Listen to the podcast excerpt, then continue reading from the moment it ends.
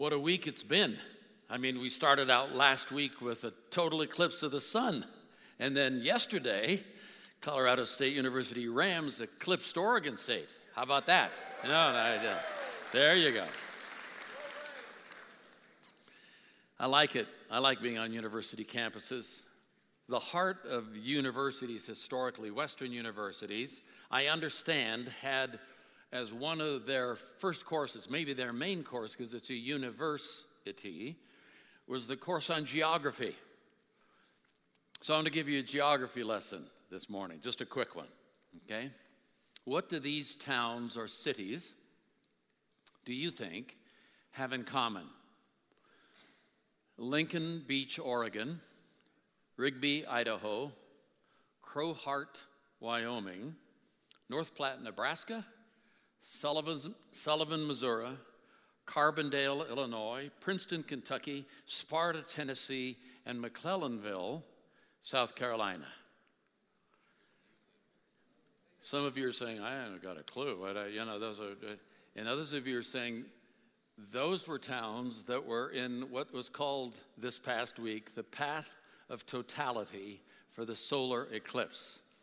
Those were the places people, I didn't even know that phrase until last week. You know, astronomers and meteorologists and middle school science students knew the phrase. I had no idea. The path of totality, that's a, that's a long word. We just should call it pot. You know, we just, you know, we just redefine the whole concept here.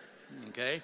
So the but the idea was people drove for miles, hundreds of miles. They flew in, they trained in. They, some of you may have actually gone to places like Casper, Wyoming, where it only took you four hours to get there and 11 hours to get home. That's what I understand, you know.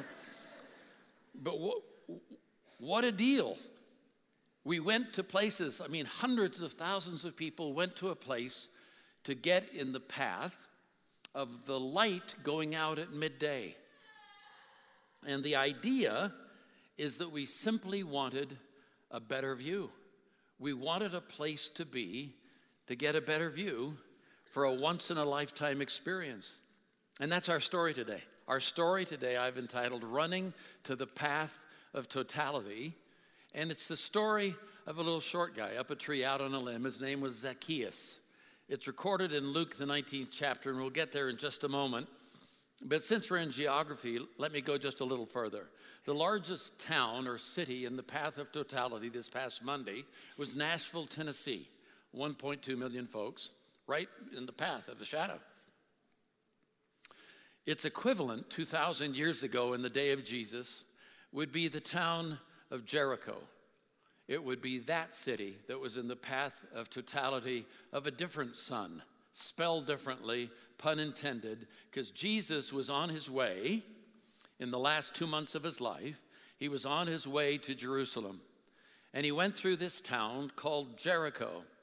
And that's where he met Zacchaeus. Now I'm gonna I'm gonna do an air map like this, and I'm gonna put. And Ruth, my wife, just hates it when I do this. She said it doesn't help me at all, and it may not help you at all, but I just love doing this. And so here we are. This is the Mediterranean basin. Over here, are the Straits of Gibraltar. So on the north side, you've got Spain and you got France and you got Italy and Greece, and then you come to Turkey over here, and then you've got Syria and Lebanon over here, and then Israel, and you come this way, and it's Egypt, and then you got, uh, I don't know the exact order, but Libya and Tunisia and Morocco and so forth, and some islands out here in the middle. But over here in Israel, or back in Jesus' day, Palestine, Syria, there, up at the top, toward the top, you have a little lake, not a little lake, a big lake called the Sea of Galilee, and then the Jordan River coming out of that winds down through the Jordan River Valley Rift, and you get to the Dead Sea down here. And if you come, and Jerusalem is inland, about 20 miles from the Dead Sea. If you come back north seven miles, there's this town called Jericho. You remember that Joshua fit the battle of Jericho. That was hundreds and hundreds of years before Jesus, and that this is a little different town. It's a slightly different space and place. But here you have Jericho, which is a crossroads for travelers, for caravans, for military convoys, and it's the route of pilgrimage if you're going a little further south, but up to Jerusalem. It's an oasis in the desert. Jericho is the oldest continuously settled city on planet Earth, according to archaeologists, maybe 10,000 years old. Certainly, it's the lowest continuously inhabited city on the Earth at 800 feet below sea level. So we're at about 4,900 feet here in Fort Collins area. This is 800 feet below sea level. It's an oasis. They have springs there. It's surrounded by desert. And it's a place where, at least three times a year for the major Jewish festivals, people would come through there by the hundreds and by the thousands. And that's where our story takes place. Let me, let me just give you a point of reference, by the way. Between Jerusalem and Jericho, you go from 800 feet below sea level to 2,500 feet above sea level in 18 miles. If you go from Loveland to Estes Park, you're going 2,500 feet, which is 800 feet less, in 30 miles. So, in about half the distance, you're climbing that elevation and you're walking it, okay? It's a dangerous route. Jesus told the story about a rich guy or some guy getting beat up and his stuff stolen. He almost killed him. And it was the story of the Good Samaritan. He tells us that story about that piece of highway, which wasn't a highway, it was just a rutted road going up to Jerusalem. But on this day, it was the path of totality. Jesus had come from Galilee. He's coming down. He's going to make that 45 degree turn and start the climb going up to Jerusalem. Within eight to 10 days of when this story occurs, he will be pinioned on a cross like a, like a butterfly up against the skyline. He will die. He will be resurrected in three days. He'll hang out for six weeks with his disciples talking about the kingdom, and then he'll be going back home to the Father. But we pick up the story as he's coming through the city of Jericho.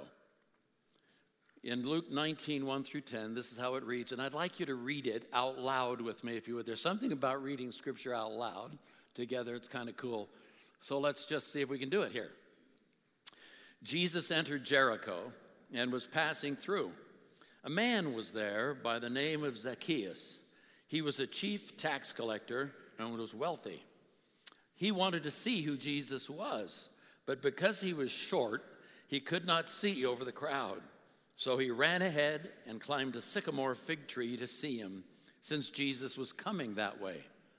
When Jesus reached the spot, he looked up and said to him, Zacchaeus, come down immediately. I must stay at your house today. So he came down at once and welcomed him gladly. All the people saw this and began to mutter, He has gone to be the guest of a sinner. But Zacchaeus stood up and said to the Lord, Look, Lord, here and now I give half of my possessions to the poor, and if I have cheated anybody out of anything, I will pay back four times the amount. Jesus said to him, Today salvation has come to this house, because this man too is a son of Abraham.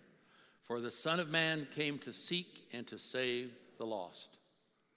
It's interesting that the, the story of Jesus going through Jericho is in all four Gospels Matthew, Mark, Luke, and John. But the story of Zacchaeus is only in Luke. And it's interesting because Luke, when you scholars talk about this, Luke has a tendency in his gospel, these are all the truth of God, but he has the tendency to emphasize the people on the margins, people who are poor, people who are wealthy, they're on the margins because they're wealthy, people who are struggling. He's a doctor, he's a historian, maybe that's, we don't know why? We believe all of it's inspired by the Spirit. And he doesn't, he, he actually speaks about two guys back to back. He, he, he positions the story of Zacchaeus over against the story of Bartimaeus, a blind man sitting on the outside of the city as they come in. And these are two people on the margins. Bartimaeus, and, and he doesn't name him Bartimaeus, Mark names him that, but this blind man sitting out there, he's on the margins because he's a beggar. He's on the margins because he's blind. And the theology of that day, by numbers of these folks, would say the reason you have that sickness is that either you sinned or your parents sinned. That was sort of their theology. So he was ostracized on that basis. And here we have Zacchaeus, who's not poor, he's not a beggar, he's a ripoff artist. He's on the other end. He's, he's marginalized because he's a sinner and people recognize that. They, that's what they call him. And you see this phrase over and over again in the Gospels. You see tax collectors and sinners, prostitutes and tax collectors, you, you know, all the people that they think are sort of on the margins, not doing right things. They put them together. So, Where do we go with this story? Well, the first point I'd like to make is that getting a clear look at Jesus takes effort. This is what Zacchaeus, it simply says that Zacchaeus was short, the crowd was in his way, so he ran ahead. There's the run piece. He ran ahead, climbed a tree to get a better view of Jesus. It's interesting, this past Monday or, or last Sunday afternoon, people were driving all over the place. People from Carbondale, going to Carbondale, Illinois, Casper, Wyoming, they, they had to expend an effort to get there, to get in the path of totality. It's interesting that last week Tim Heist had a great message, and he, he tossed out some sayings that his dad used to say to him, like, were you born in the barn, or, you know, you, are you leaving the door open, heating the whole town, or whatever those sayings were. I got a couple sayings for you today. One is anything worth doing is worth doing well. How about no pain? Yeah, see, we know those things. Anything that is productive simply takes effort. So Zacchaeus runs ahead, climbs a sycamore fig tree. This, was, this wasn't a wide open run, I'd just like to suggest to you. He, he wasn't running up Timberline Road or down Harmony. I mean, these were not wide, this was a Middle Eastern city. The streets are crowded with people. It's feast time. You got hundreds and thousands of people cramming through these streets, getting ready to go up the Jericho Road to Jerusalem. And, you know, if, if you've ever been in a Middle Eastern or an Asian city, in a bazaar or a souk or I mean the places are clamoring. It's just cacophony. It's just there are shouts. And I was brought up in South India and they had what they call hawkers, people who would hawk their wares, and they'd call to get your attention. So you can can you feel it and see it? You're fighting your way through the crowd. Here he is, a little short guy. Out of my way. I'm trying to get to an open space here, and you know, and, and you can see it, you can feel it, you smell sweat, you smell spices, you smell smell stuff cooking you don't want to know what that is and you're and you're just and it's just this crowd and, and there's no equivalent to that here in northern colorado unless maybe unless maybe you took cheyenne's frontier days and overlaid it on fort collins brewfest and put it all on pearl street in boulder colorado. Maybe that would be the maybe that would be close but i don't think it's even anywhere close to what it was like the crowd and jostling and elbowing just to get to a space where he could climb a tree. Zacchaeus wants a look. What he doesn't know is that when he does that, he's moving straight into the path of totality because Jesus the Son is coming. This was a town that was famous for its palm trees. It had oases, and date palms were even a, a product, they were a, an industry. So it's got a lot of palm trees, but apparently it also had these, what they call sycamore fig trees. These were not tiny trees, these were not mulberry bushes. They look like this. This is a sycamore fig tree. And here comes uh, Zacchaeus, and I, I have a, a favorite Dutch artist. We have a book called He Was One of Us, and he has all these sketches of things, and he sketches his view of Zacchaeus up a tree and out on a limb. This is what it looks like. There he is. He's up there trying to get a better look. And um, we ask the question, why? Why did he do that? Well, it says, the only thing it says about the why is that he wanted a better look because he couldn't see. We, don't, we, we know hardly anything about Zacchaeus. We don't know his parents. We don't know his grandparents. We don't know any other lineage. We don't know why or how he got the job as chief tax collector. We do know that he was chief tax collector. That wasn't just any old tax collector. That wasn't just Matthew or Levi sitting at a toll booth like one of the other stories is. This was the guy in charge of the guys who were ripping off people. These were toll takers on the roads. These were people who the Roman government, to whom the Roman government said, We want a census so we know how to tax people. We know we want to know how many we have and who they are and where they are so we can get their money. That's where Jesus was born. In the middle of that, Mary and Joseph had to go for a census thing in order for taxation from the Roman government. And so the Romans would say, here's what we need. This is how you're going to tax them. Whatever you get on top of that, Levi or Zacchaeus, it's yours. And it says that he was a wealthy man because he was a chief tax collector. I don't know whether he was getting a, a piece, you know, skimming off the top of what the guys that worked for him, I don't know that. But he was wealthy. Maybe he had a place in the high rent district over near Herod's uh, winter palace, because Herod the king had built a, a winter palace down in Jericho. Maybe that's part of what it was. So we know that about him. We know he was short. We know that he was purposeful. We know that he was used to gaining the advantage, which I've already explained. And here he is, up a tree, out on a limb. And I, I don't think he's alone. That's what I think. I think that on those branches with him are kids. If I'm a 10 year old kid in Jericho and it's feast days and we've got all kinds of people in town, we got caravans coming through, we got people from the east and the north and the south. And, and I hear that Jesus has just healed that guy that's so annoying on the edge of town, that blind Bartimaeus. I'm going to get a better position. So they're up a tree, and here comes the little short guy. You say, Is that in the Bible? No, no, no. That's in my head. But you were 10 years old. Where would you be if there was a big deal going on and you could get a better view? You'd be where you could get a better view, which is up a tree. People aren't going to let you in their houses to go up on the roof and look. You got to climb a tree. So here we are with a tree festooned with kids, and they're saying, Zacchaeus, find your own. My grandmother hates you. You know, stuff like that. and here they are. Getting a closer look at Jesus' work. And I ask myself, what do you do right now, Foth, to get a clearer look at Jesus?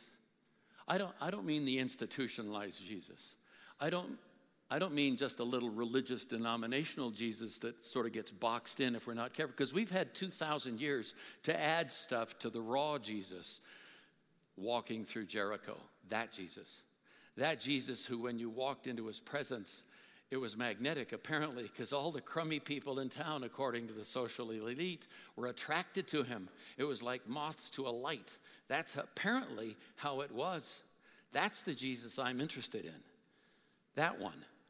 That one of whom it is said, in the beginning was the Word, and the Word was with God, and the Word was God. That one of whom it is said he was the creator of the universe. Without him, nothing was made. The Jesus that speaks galaxies into existence. That's the one of which I want and need a better look. I, I want to look at the Jesus who is the great I am. I want to look at the Jesus who is the way, the truth, and the life.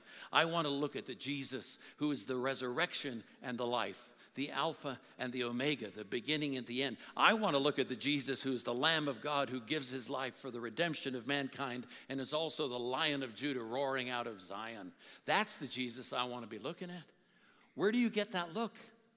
How do you get that look? I've said it before, but I'm going to say it again. There's only so much information 2,000 years down the road of the story of Jesus, and that's it. Out of the whole Bible, you can read the Gospels, Matthew, Mark, Luke, and John, out loud in eight hours. That's all there is. But it's more than enough. You say, if, if I read that, will I understand everything? No. But I don't understand myself. Why would I expect to understand all there is to know of God? What I will be doing when I read this uh, is I'll get pointed in the right direction. What will happen if I authentically read this is I'll, I'll, I'll be disturbed. I will be mesmerized. I'll be encouraged. I'll be frustrated because there's so much mystery connected with him. Ruth and I were having a conversation a while back and saying, you know, God is so mysterious. And, when, and her comment was something to the effect, well, if, if he loses his mystery, he's not God, then is he? This is, this is the God who gives us this much about him to understand the core things that are important to my whole life. And when I read him straight on, not even through an interpretation, although I love commentators and I love the scholars, they help me because I don't understand a lot of the culture and stuff. But when I read this, it's powerful. You won't get any class at any university in the United States of which I'm aware. If you can find one, I'd be pleased. Just on Jesus at least not any secular state university. You won't. But why wouldn't you have a class on this Jesus if, like, over 2 billion people on the planet follow him in some fashion? Why wouldn't you, like, have a class on just on him, just on this? You can go to a Christian college and get a class on the Gospels. But this idea is profound. I, um, I would say I can get a better shot, a better look at Jesus if I'm in a little group with three or four of you. Because when we start telling our stories and you start telling me about when you were up a tree and out on a limb and Jesus intersected your life and what happened there, I get a better understanding of how he works in people's lives. So that's a better, a better look at Jesus when I hear it from you because when you tell me your story, you also tell me his.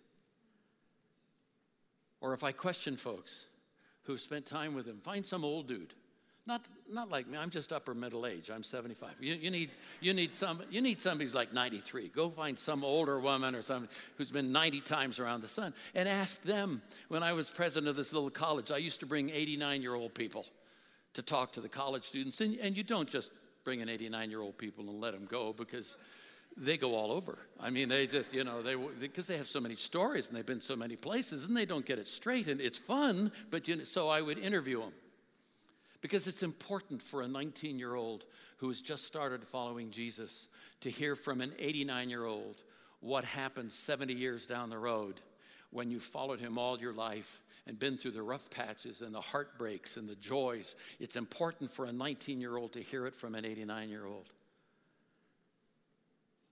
You ponder his actions when you read him because no one in, in history is more interesting Larry King, who used to be on the TV and radio a lot interviewing people, when asked if he could interview anybody in history who he'd like to interview the most, he said Jesus Christ. Because there's no one more interesting than he is. I can take you to the Library of Congress. You've heard me say this dozens of times. I can take you to the Library of Congress where there are millions of copies of books. All the books written in the United States generally find their way to the Library of Congress. So the 50, 60 million books. There are more books about this 33 year old carpenter rabbi executed by the state 2,000 years ago than any other person. Abraham Lincoln and Napoleon are a distant second. Why would the most powerful country ever on planet Earth have more books about this Jewish rabbi than anybody else? You say, well, maybe it's our Puritan roots or something. I don't think so. I think it's because there's nobody more interesting than he is, and more people write about him than anybody else. And then, and then all you have to do is run across one of his questions, and that'll bring me up short. So I'm reading it, and I say to him, or he says to me, Foth, it, Foth's not in here, but, but he says, Foth, ponder this. What shall it profit you if you gain the whole world and lose your own soul, lose your own being, who you are? Well, you know, I'll chew on that for quite a while. That's not like a nanosecond response right there. So, so I run to the path of totality to get a better look. And what do I find when I get there? What I find when I get there is point two the response of Jesus is greater than your effort. The response of Jesus to your effort is greater than your effort. Let me say it again. The response of Jesus is greater than your effort. Sir Isaac Newton, great scientist back in the day, had three laws of motion, and the third, third law of motion says for every action, there is an equal and opposite what? Reaction. That's true. If I'm pushing something and I'm on roller skates, that thing goes that far and I go this far, depending on weight or mass or whatever, velocity, whatever it is, because it's an equal opposite. But in human relationships, that's not true. Because oftentimes this action won't elicit an equal reaction. It'll be more, it'll be over the top reaction depending on what it is that's said, good or bad. And for Jesus, that's absolutely not true. Because all Jesus is looking for in this path of totality is an opening. That's all he's looking for. And, and Zacchaeus up in a tree, getting a better look, is an opening for the creator of the universe. He's already coming our way, he's already coming to us and by us so I don't have to go hunt him. He's coming. That's how it is. I've told you this before a number of times, but when we were in DC and on Capitol Hill, I was trying to look for religious, for non religious language to talk about Jesus on Capitol Hill. And this idea of place came to mind, and here's the, just a few phrases that I came up with. Jesus says, Foth, here's the deal I'll leave my place, I'll come to your place, I'll take your place, take all your junk and swap it out for my glory and get it. And then we'll go to my place. So here's the good news in a nutshell I'll leave my place, I'll come to your place, I'll take your place, then we'll go to my place. When I, when I think about that, what it says to me is that Jesus is aggressively kind. When he goes up to Jerusalem and is nailed to a cross by the Romans, that's what you call aggressive kindness on his part. People say the Roman nails held him there and the old saw was no, his love held him there, and I believe that to be true. But he's aggressively kind. He sees Zacchaeus, Zacchaeus, come down immediately, because I must come and stay at your house. All he needed was an opening, and there he was. I'm a, I'm a 36 year old young college president going to this little college. And uh, in California, they have financial troubles. They've got, it's owned by one denomination. They don't have enough resources. People are upset with the administration. They're talking behind their backs and all this kind of stuff. And here they invite me to come and be president. And they had a big meeting in Redding Municipal Auditorium in Redding, California. 700 pastors and delegates for this group that Mike set up in the aisle to debate stuff. And they said, Why don't you just, and this was the corporation that owned the college. They said, Why don't you say your dream for the college? And so I said these three or four things. I want to see students here who are always learners, who always have a heart for Jesus, and so forth. And then they said, And by the way, we need $100,000 in the next 60 days just to make budget, apparently. I, am not sure that I picked that up going in. I don't know what happened, but, but that'd be like a million bucks today or $2 million in 60 days, and the people were disgruntled. So you're not going to get to, and I said, so I don't know what we're going to do, but we, we need 100 grand in the next 60 days. And I just sat down, and a guy jumped up over there. A pastor said, Our church would like to give $1,000 to that need. Somebody else jumped up and said, Our church would give $1,000. Somebody else said, We'll give it, we got $32,000 like in 20 minutes. And then we had to break for a meeting an evening service. Came back the next day. They said, say a few more things. And it started over again. We had youth groups saying, we'll get 50 bucks. And another youth group saying, we'll do better. We'll do 100 like it's poker. I'll see that and raise it. I, I don't even know how to play poker, but I, you know, they were doing that. And, and then a young guy, a young married guy, walked down the aisle, late 20s, I think, walked up and said, I've always wanted to go to Bethany College, but three years ago we were pregnant, so we couldn't go. And then we had kidney surgery. And now we were going to go this fall. This is in April. And, um, we found out we're pregnant which is great, but we can't go to college. But we really feel like we're supposed to give $200 to this need, but we don't have $200. But we're going to trust God for it in the next 60 days. He walks back, he's weeping. He goes back, and as he sits down, an old man jumps up in the back of the auditorium and says, Son, you just got your 200 bucks you know, and people start cheering. And this guy jumped up and says, "And we, our church would like to pay for your baby expenses." And somebody else said, "We'll, we'll take care of the first year of college if he enrolled this fall." And somebody, we got him through his junior year in three minutes. That thing, that thing took off. And by the end of three hours, they had committed $154,000. They'd paid for two babies. They were giving money to each other, high five and whistling. It was crazy. And people said, Boy, that was great, Foth, that you had that faith. Wasn't me. It was that first guy over there that jumped up and said, We'll give $1,000. When he did that, the Holy Spirit said, There's an opening. And in he came. And people in Northern California in that group will never forget April of 1978 at the Redding Municipal Auditorium because all Jesus is looking for in the path of totality is an opening. Point three, and I'm done. A transformed life has a ripple effect. Transformed life has a ripple effect. He spends the entire day with a local bad guy, chief tax collector. It was like wild, had to be like wildfire in the town. We don't know how Zacchaeus knew Jesus was coming. Maybe the word went out. He just healed blind Bartimaeus. Maybe, maybe, and he ran and got in the tree.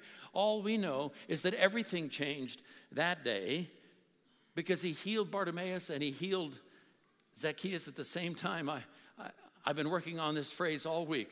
The highest moment in Zacchaeus' life was in the lowest city on earth. I just like saying that. It isn't, but, but the fact is, it changed him and it affected others. Transformation always has a ripple effect. So, how do I recognize if, if one's life is being transformed? Well, the two things we deal with our whole lives are relationships and money. Those are the two things. Apart from the great ideas that move us, those are the two things. So if I'm being transformed, it affects my relationships in a positive way. And it affects how I see dollars in a positive way. Because this is my life, and the money is my life the second time around. I've gone and earned money, and now I get to invest or hoard or be stingy or be generous or whatever it is. And here is Zacchaeus who says, Half of what I have I'll give to the poor, and if I've ripped anybody off, I'll do, you know, four times. And, you know, that's just how it is. What I find when I'm being transformed is that what drives me, what drove me before, doesn't drive me now. My goals and my methods shift. What I do and how I do it just changes. Listen to how Paul says it. Paul says it this way in Philippians 3 But whatever were gains to me, I now consider loss for the sake of Christ. What is more, I consider everything a loss because of the surpassing worth of knowing Christ Jesus my Lord, for whose sake I've lost all things, I consider them garbage that I might gain Christ. Going to verse 10, it says, I want to know Christ. Yes, to know the power of his resurrection, participation in his sufferings, becoming like him in his death. Later, or at another time, he says to the Roman church, Do not conform to the pattern of this world, but be transformed by the renewal of your mind. I'm done. I just have two more things to say. We preachers always close three times. Okay? If I could look back in my life and do a roll call of all the people I have watched be transformed, we'd be here for weeks. Hundreds, thousands of people in various places. But when I think of the university starting here, and that's where we started, Ruth and I, 24 years old, doing a church plant at the University of Illinois.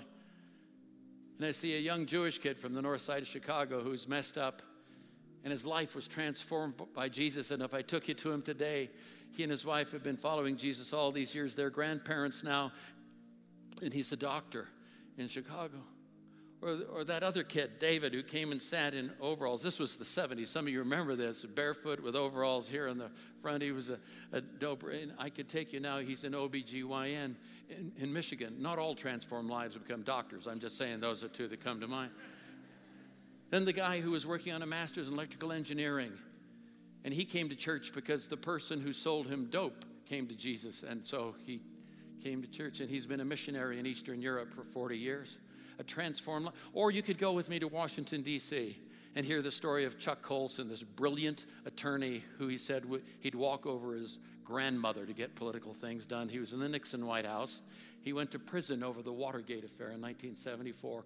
And along the way, he slid into the path of totality because some guys loved him and they loved him in the spirit of Jesus, and it revolutionized his life. And when he got out of prison, he started this thing called the Prison Fellowship to help people be free even when they were behind bars. There are thousands and thousands of men and women in this country, some still in prison, some out doing good things, because Chuck Colson was totally transformed on that day and said, I'll take all of my skills and all of my acumen and all of my stuff and I'll focus it on Jesus. The other stuff is garbage. I will focus it on Him and we'll see what we can do to help people who find themselves in bad places.